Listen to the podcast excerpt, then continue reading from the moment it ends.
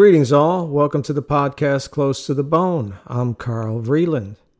Before I begin, let me mention that if you're enjoying the podcast and my blog and transcripts, a good way to support my content would be to subscribe to my free newsletter on my website. Just go to carltvreeland.com and go to the support page.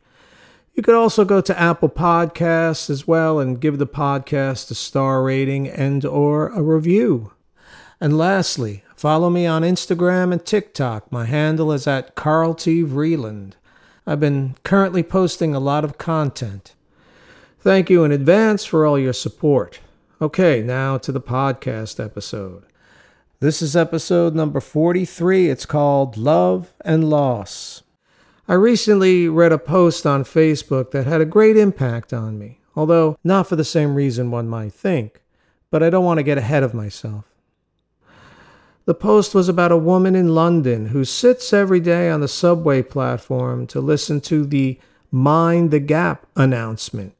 It was recorded by her late husband back in 1950. Since his passing, she's kept his presence alive by listening to it every day. Sadly, at some point, the subway transport company replaced the recording. But shortly thereafter, they heard from the woman expressing her distress about it, and so the company restored the announcement at the subway stop near her home. As one would expect from most media outlets, the Post described the story in a highly romanticized manner, which of course would make one question the accuracy of the story. And so I looked further to verify the account. For certain, the BBC and other media outlets published articles about the story as well, giving similar details and quoting the woman. Although the BBC article was more factual and was absent of sentimentality, as expected. All that said, the truthfulness of the story and its details are not as relevant to my point as much as the sentiment sans the BBC version, of course. Indeed, I'm more curious as to what the story evokes in the reader and how the media manipulates us. This is a quote from a Facebook post that credits Life Journal.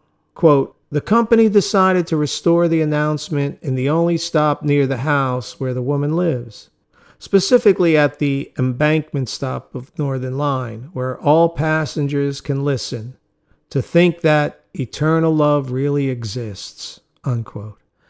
Yes, to think that eternal love really exists. Well, of course, we all want to believe in eternal love, just as we want to believe in heaven. But what is so romantic and heroic about perpetual grieving? And why do we sort of glamorize these types of stories in Western culture? In my view, with all due respect to this woman, this seems like a sad and tragic tale. Granted, it's her choice in life. She has every right to stay single and loyal to her deceased husband. But I don't believe this is the aspect of the story that people latch on to. I believe it's the suffering. Not unlike Jesus on the cross, we identify with great suffering and self sacrifice, especially in the name of love. After all, what greater act of love is there than voluntarily dying on the cross to save all of humanity. That said, perhaps the woman is not suffering, perhaps she's content. But we're not interested in contentment. Again, we're interested in pain and suffering. So, why do we idealize this stance? Why do we pedestalize these figures dressed in black in their perpetual grieving? Why do we believe one should stay devoted to their deceased loved one? Why do we view them as loyal, heroic models upholding the institution of marriage, displaying a supernatural strength of character? For certain, as I said, we admire their self sacrifice and we understand and feel their suffering. But why not move on in life? Why not let go and free ourselves of the past? Well, I think, although we'd hate to admit it, it's what we hope our spouse would do if we were to pass away. We would want them to honor our marriage and great love.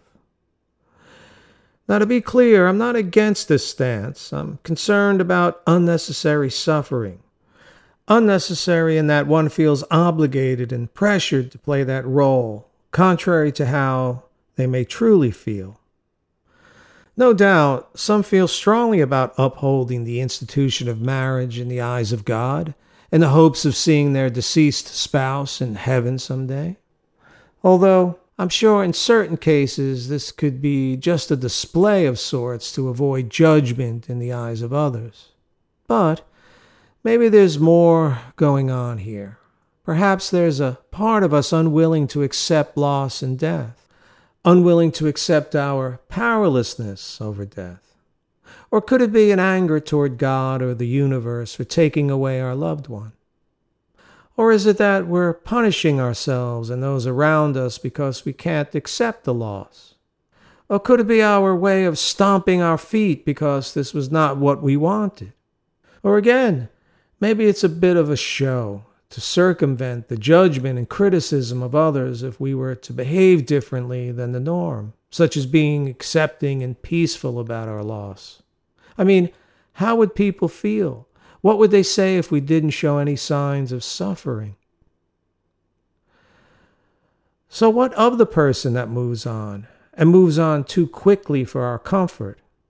Why do some of us dislike this person who remarries, especially the widower that marries too soon after their loss? Why do some of us look down upon those who have lost a spouse only to take on another wife or husband within a year or less?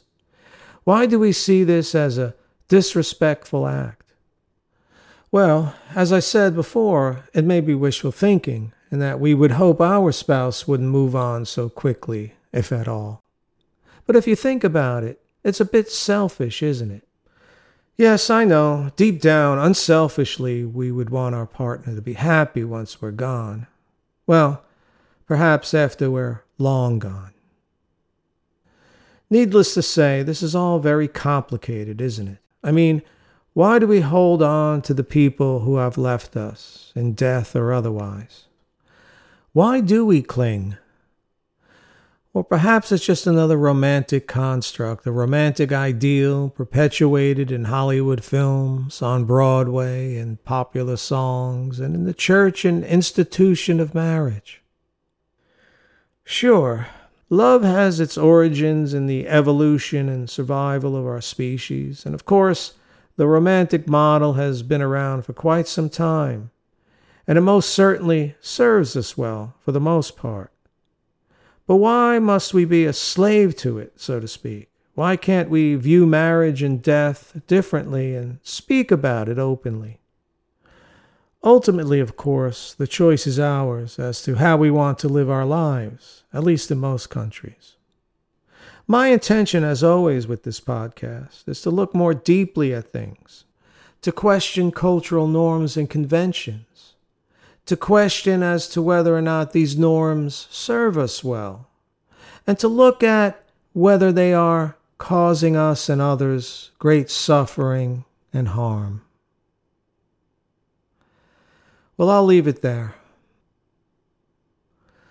As always, thank you for listening.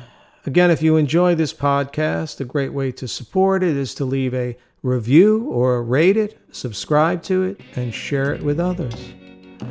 Thank you again.